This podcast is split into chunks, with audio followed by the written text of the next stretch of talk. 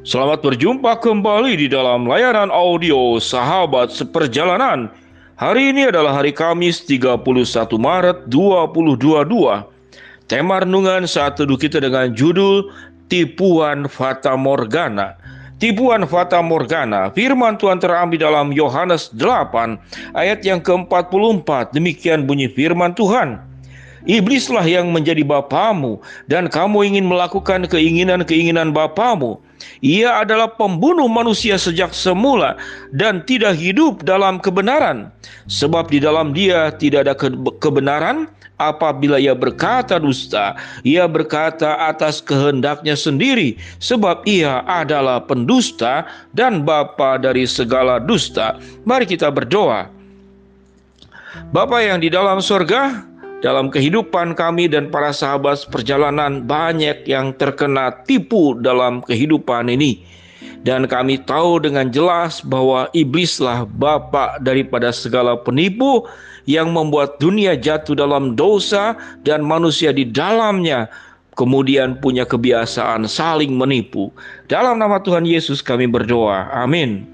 Shalom sahabat perjalanan yang dikasih Tuhan, tipuan fata morgana dari kita bersekolah kita tahu bahwa fata morgana adalah sebuah kondisi uh, atmosfer yang kemudian disebut dengan ilusi optik yang disebabkan atmosfer berupa genangan air di gurun pasir atau di jalan panas seperti ada genangan air yang sangat indah dan sangat menyejukkan. Itu yang disebut dengan fata morgana. Sahabat seperjalanan yang dikasih Tuhan, di dalam kehidupan ini juga sama seperti demikian. Tatkala kita berada di situasi yang sangat panas, kita sedang membutuhkan air, kita sedang membutuhkan pertolongan, dan ada di dalam titik yang kalau kemudian lewat saja waktu sehari lagi, kita akan mengalami kesulitan yang sangat dahsyat dan luar biasa. Jadi, di mana kita sangat membutuhkan pertolongan, sangat haus sedang membutuhkan air. Tiba-tiba di depan kita dalam situasi yang sangat panas terik. Ada genangan air seperti danau yang sedemikian jernih dan itu disebut dengan fata morgana. Dan sewaktu kita dekati, yang terjadi adalah bukan adanya genangan air, namun adalah panas yang menyengat yang tidak hilang dan sama saja. Sahabat seperjalanan yang dikasih Tuhan, di dalam Yohanes 8 ayat yang ke-44 yang kita sangat paham dan mengetahui ayat ini tentang siapa bapak daripada segala tukang tipu, tukang dusta, dan tukang bohong, yaitu iblis. Ia adalah pembunuh manusia sejak semula dan tidak hidup dalam kebenaran, sebab ia adalah pendusta dan bapak daripada segala dusta. Jadi iblis itu mengajarkan agar kita jatuh dalam dosa, bagaimana kita itu hidup dalam kedustaan, hidup dalam penipuan. Sahabat seperjalanan yang dikasih Tuhan, mengapa banyak orang menipu? Lalu apa itu keuntungannya menipu? Keuntungan menipu Allah adalah ya kita diuntungkan. Jadi keuntungan di mana kita diuntungkan dengan cara merugikan orang lain. Kita diuntungkan dengan cara mengkhianati orang lain. Kita diuntungkan dengan cara memeras, menekan orang lain. Itu yang disebut dengan penipuan. Kalau di dalam relasi kita saling menguntungkan, maka itu bukan penipuan. Dan penipuan itu adalah sesuatu yang dilihat yang di luar dan yang ada di dalam itu tidak sama. Di luar putih, dalamnya hitam. Di luar seakan-akan kita baik hati, ternyata di dalamnya penuh dengan kelicikan, tipu daya, dan niat-niat busuk yang ada di dalam diri seseorang. Itu adalah karakteristik daripada penipuan. Sahabat perjalanan yang dikasih Tuhan, bagaimana kita jangan sampai jadi penipu, jangan kita juga masuk dalam jebakan penipuan, maka caranya adalah jauhi hal-hal yang menipu.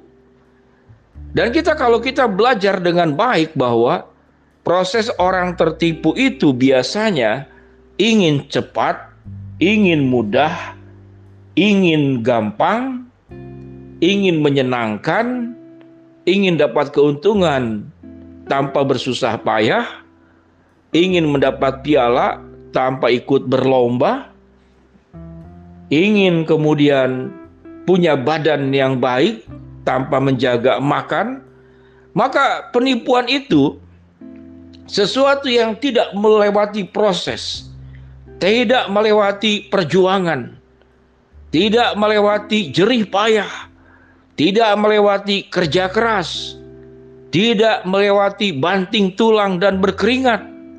Lalu tiba-tiba kita ingin mendapatkannya secara cepat. Keinginan hati yang seperti demikianlah yang membuat seseorang itu jatuh ke dalam sebagai penipu atau kita juga jatuh ke dalam jebakan penipuan. Jadi unsur penipu dan yang tertipu sama-sama saja. Yang menipu ingin dapat kaya dengan cepat, yang ditipu juga ingin kaya dengan cepat. Maka dua-duanya sesungguhnya adalah saudara sekandung, baik penipu maupun yang ditipu.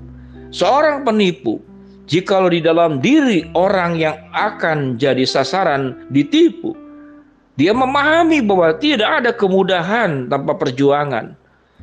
Tidak ada katakanlah sesuatu yang bisa diraih tanpa proses. Tatkala ada sesuatu yang kelihatannya sedemikian mudah ditawarkan, maka kita menjadi orang yang berhati-hati. Tapi kalau kita memang punya jiwa juga penipu, salah satu karakteristik penipu ya begitu, ingin cepat dengan cara mudah, ingin kaya dengan cara gampang, ingin maju dengan tanpa bersusah payah, dua-duanya sama. Kalau kita punya roh yang seperti demikian, yang diberikan oleh iblis, roh yang seperti demikian itu ke dalam diri setiap kita, maka kita bisa masuk ke dalam dua bagian ini. Kalau kita tidak jadi penipu, ya kita menjadi orang yang yang tertipu. Sahabat seperjalanan yang dikasih Tuhan. Ada satu masa saya pergi saudara-saudara ke puncak karena ada pelayanan waktu itu masih suka bawa mobil. Lalu tiba-tiba ditawarkan adalah stroberi. Wah, besar-besar bagian atasnya dan saya lihat itu dari di plastik yang kelihatan kelihatannya tiga susun. Waduh, murah sekali. Saya lupa harganya berapa. Kemudian saya beli.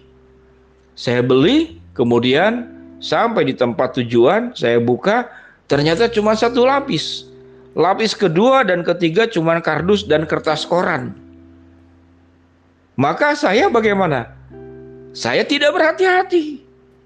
Saya berpikir bahwa waktu membeli stroberi itu ya saya anggap saja untuk anggap membantu sebab saya juga tidak terlalu suka yang terlalu asam.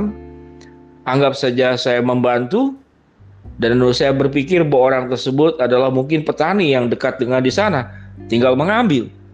Namun saya tertipu. Jadi sesuatu yang murah, sesuatu yang mudah, sesuatu yang kelihatan gampang, itu adalah fata morgana yang berbahaya sekali. Kalau kita tidak menjadi penipu, ya kita menjadi orang yang tertipu. Dengan demikian sahabat seperjalanan berhati-hatilah. Dalam hidup ini semua kehidupan membutuhkan proses, kerja keras, membutuhkan perjuangan, jerih payah, segala sesuatunya. Tidak ada yang dengan cara cepat kita bisa berhasil. Dan selebihnya adalah anugerah Tuhan yang hanya akan diberikan secara gratis kepada kita semua. Mari kita berdoa. Bapak yang di dalam sorga, hamba mau berdoa buat sahabat perjalanan yang sedang sakit Tuhan jamah sembuhkan, yang sedang menghadapi masalah Tuhan bukakan jalan, yang sedang memohon berharap sesuatu Tuhan akan kabulkan sesuai dengan waktu rencana dan kehendakmu. Tolong kami ya Tuhan para sahabat seperjalanan jangan jadi penipu, jangan juga jadi korban penipuan. Hidup ini keras, hidup ini sulit.